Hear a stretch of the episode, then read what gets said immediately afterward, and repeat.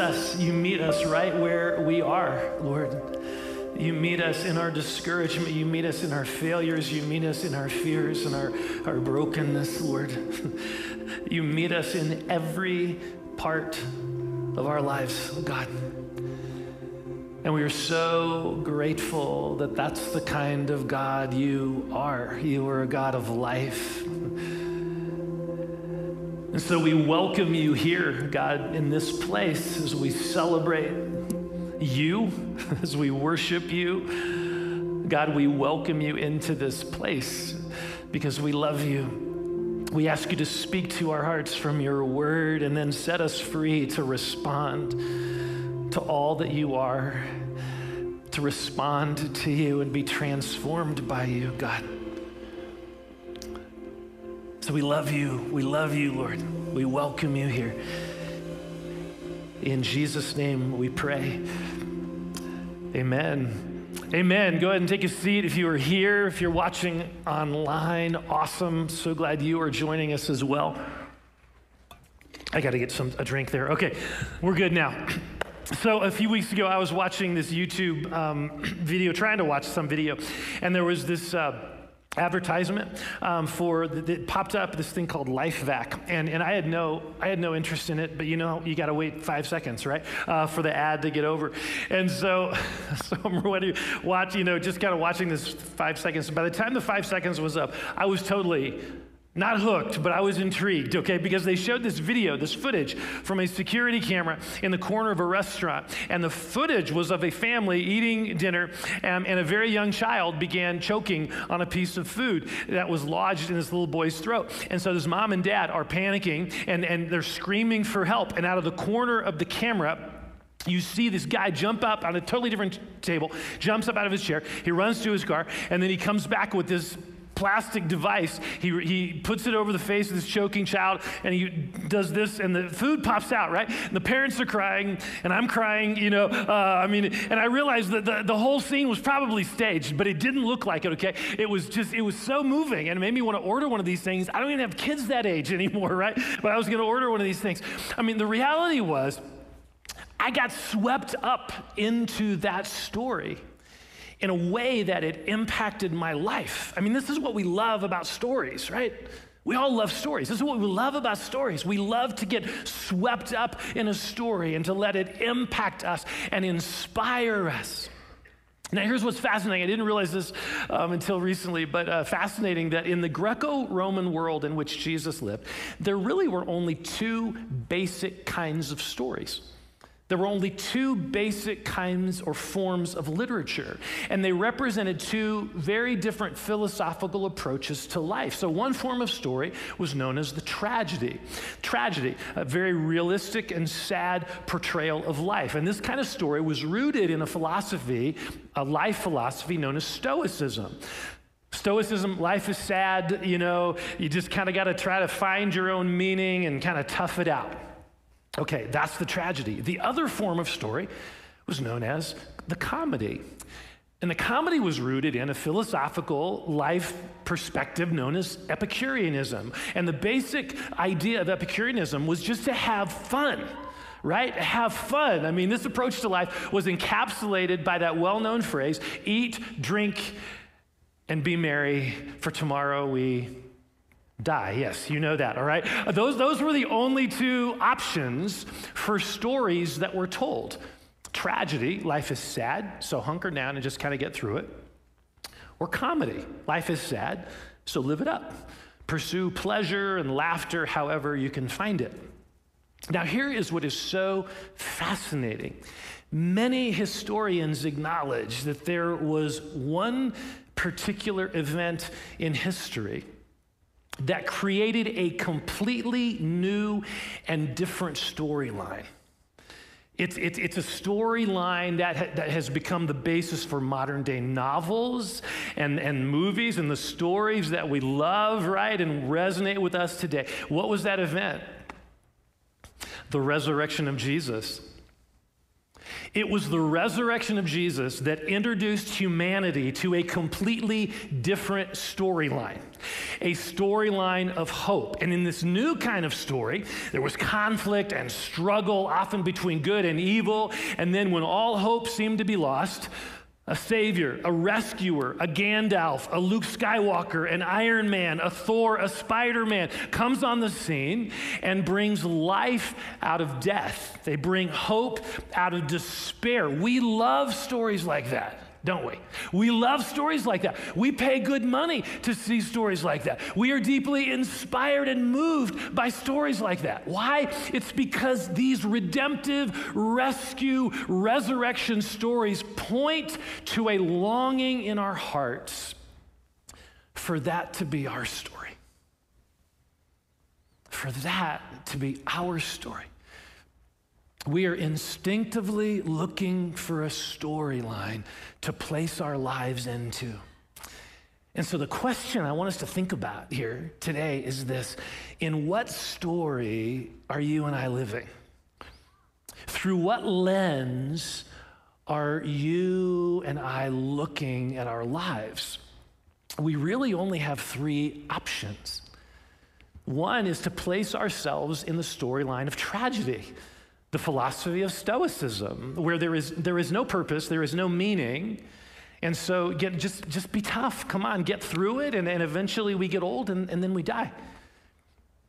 I recently read a portion of an interview uh, with Jack Higgins, who's a very well known author, told, sold millions of books, right? Well known author.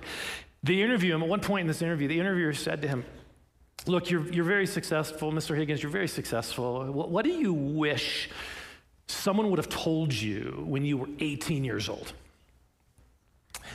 He was quiet for a while, and then he said, I wish someone would have told me that when you get to the top, it's empty. There's nothing there. And the interviewer was a little shocked and said, Really? And he said, Yeah, there's nothing there. A few years ago, well known atheist Richard Dawkins uh, did a Netflix series entitled The Meaning of Life. Interesting, right? And, and so in the final episode, he acknowledges that when people first become atheists, they often go through a time of great despair, even suicidal despair. If there is nothing beyond what we can see and touch in this world, and, and death is the end of us, then, then really what is the point of it all? So he talks about how atheists often just experience, when they become atheists, they experience this depression, many of them, because of that. So, according to Dawkins, the journey for the atheist is to try to find their own meaning. And I guess that's what this Netflix series is about, right? So then he, he shares two stories of literary geniuses, Leo Tolstoy and Graham, um, Graham Greene, who wrestled with profound depression as a result of their atheism. And interestingly, um, Dawkins acknowledges that both of them came out of that depression and found meaning in life by returning to belief in God. Um, now, near the end of this documentary, Dawkins personally turns to someone in his own life who had found meaning apart from God. And it happened to be a British comedian who makes a living by laughing at the world and those in it. See, this is the opposite approach to life. This is the other story that we can choose to find ourselves in the comedy. Let's just have as much fun as we can in this life until it runs out. And this is how many people try to find meaning in life. Go after as many dopamine hits as we can, right? Sexual pleasure, adventure, you know, getting rich and buying, really like to buy lots of things or more likes on social media or whatever. But, but as Jack Higgins acknowledged, this storyline, this storyline at its best still leaves us empty. It doesn't address the longing in our hearts for meaning and, and for purpose we are left having to find meaning and purpose on our own. Now, those are certainly two options for the story that we can sort of choose to find ourselves in. But if we're honest, our hearts, if we're honest, look, our hearts long for a different story. a story that doesn't end in despair and death, a, a story that results in life real life. This is why we love movies like Star Wars and Avengers and Lord of the Rings. I mean, their point really is not to make us sad, obviously, nor is it to encourage us to laugh as an escape from life. No, they actually stir in us. That's why we love them so much, these movies. They stir in us a longing for hope. We desperately want that story to be true in our own lives. We want love to triumph.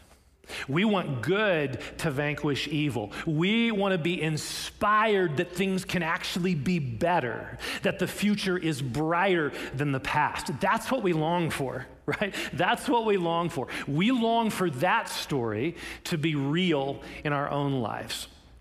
And the amazing news of Easter is that it can be. It can be. That story can be the story in which you find yourself.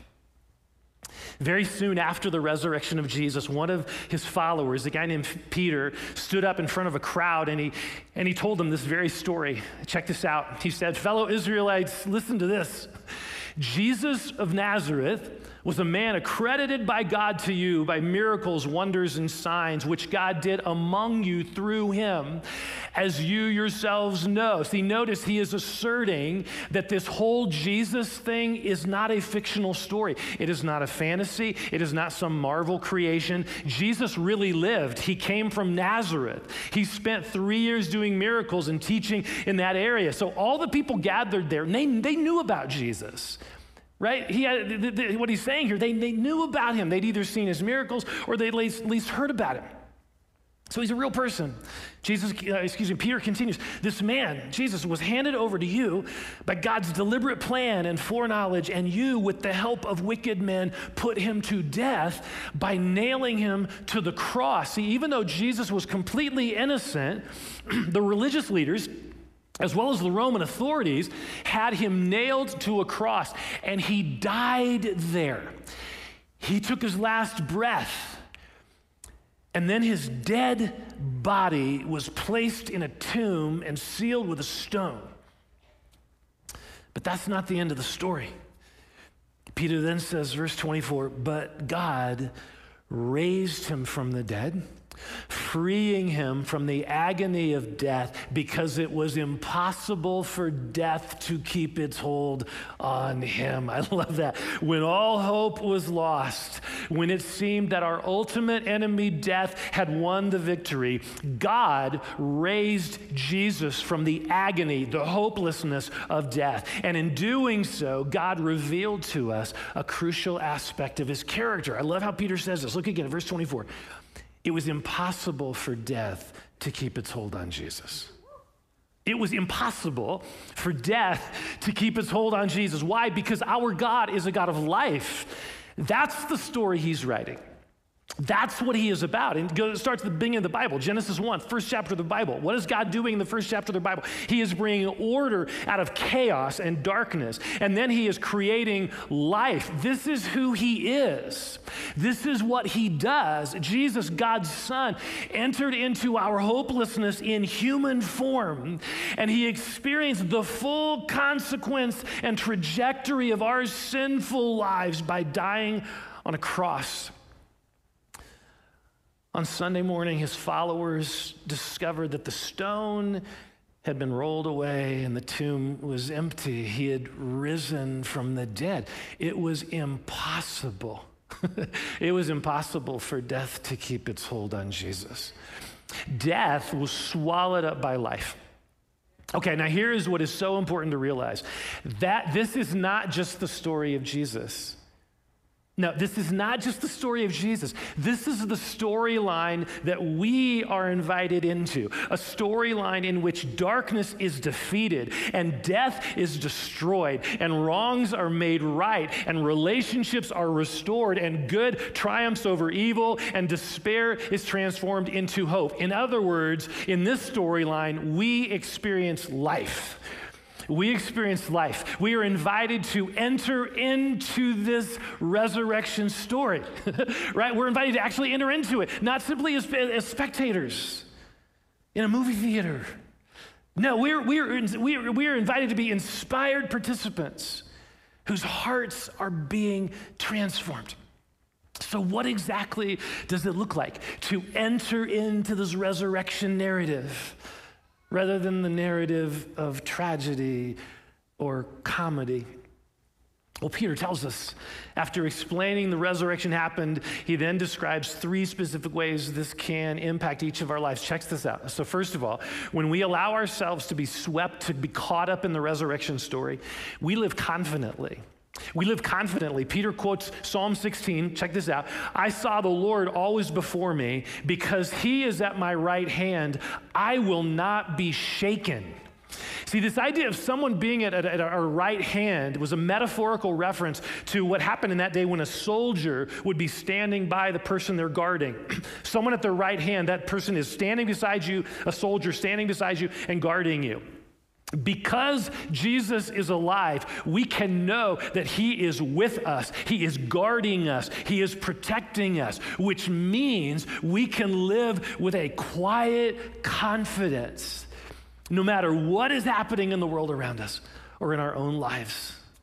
We will not be shaken because Jesus is alive. So I just want to ask are you living in the reality of that story, the resurrection story. Honestly, we, we can easily find ourselves, and me as well, we can easily find ourselves just becoming fearful and anxious about all that is happening in our world and in our society today. And in, in doing so, I know I, I, can get caught up in that as well. But when we when we allow ourselves to get just all fearful and anxious about that, we're not we're not fully living in the story of the resurrection. Jesus is alive, and He is with us. Of whom shall we be afraid? no one, because he's alive. So, living in the story of the resurrection enables us to be calm in the midst of chaos. It enables our fears to be replaced by an unshakable confidence. Okay, secondly, when we allow ourselves to be caught up in the resurrection story, we live joyfully we live joyfully. Look at what Peter says next regarding the impact of this resurrection. This is what he's saying to these people. This is what he quotes.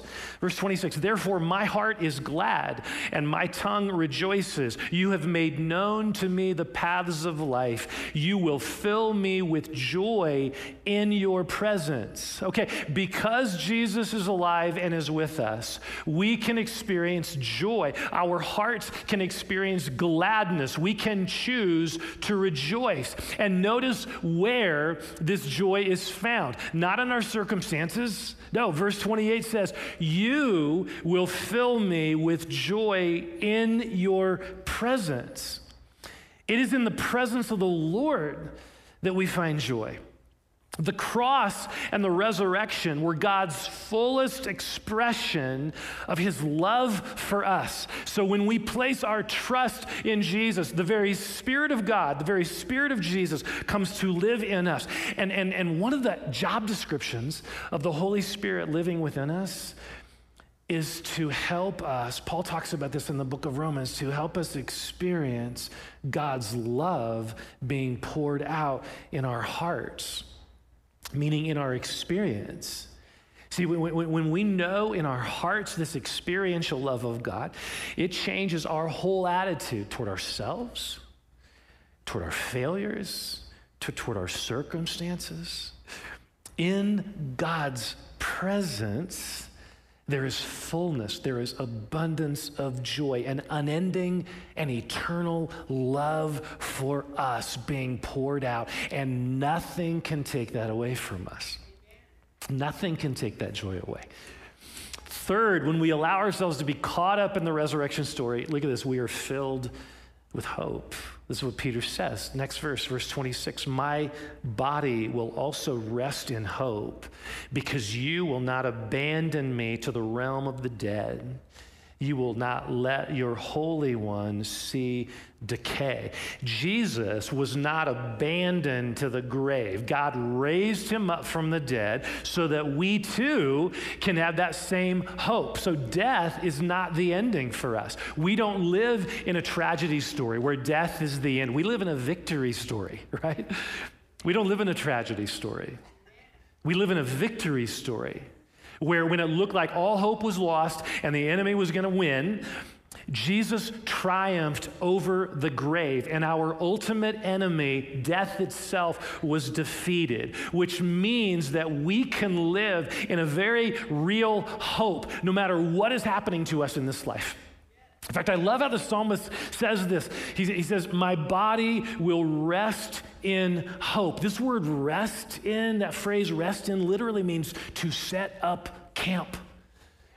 Because of the resurrection of Jesus, hope is where we get to camp out. Hope is where we get to camp out. No matter what is happening in our world, no matter what is happening in our physical body, no matter what is happening in our lives, our circumstances, we can live in a certain hope that death itself will not have the final word. It will not. It will not. It do, it, death does not have a hold on us because Jesus, our Savior, our Lord, our deliverer, has conquered the grave.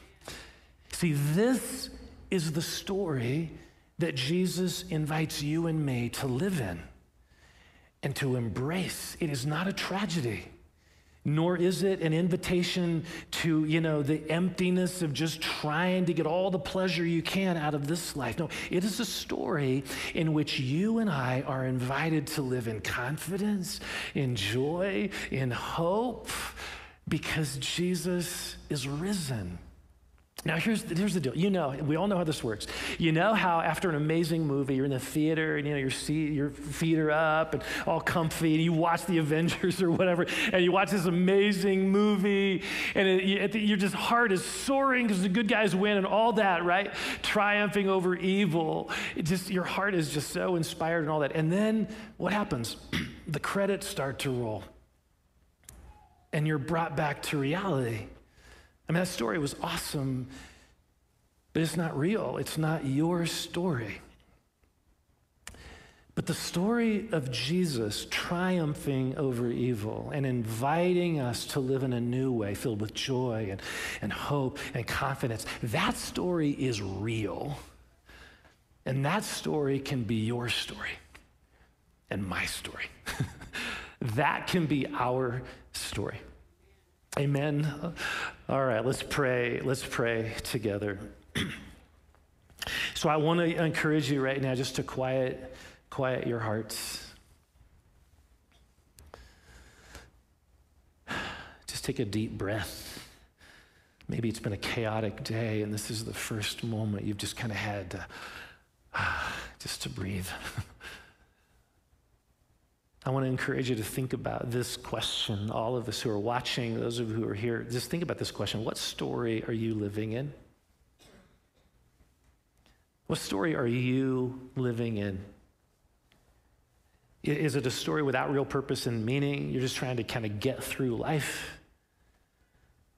Is it a story of the pursuit of dopamine hits as a way to not think about the emptiness of life?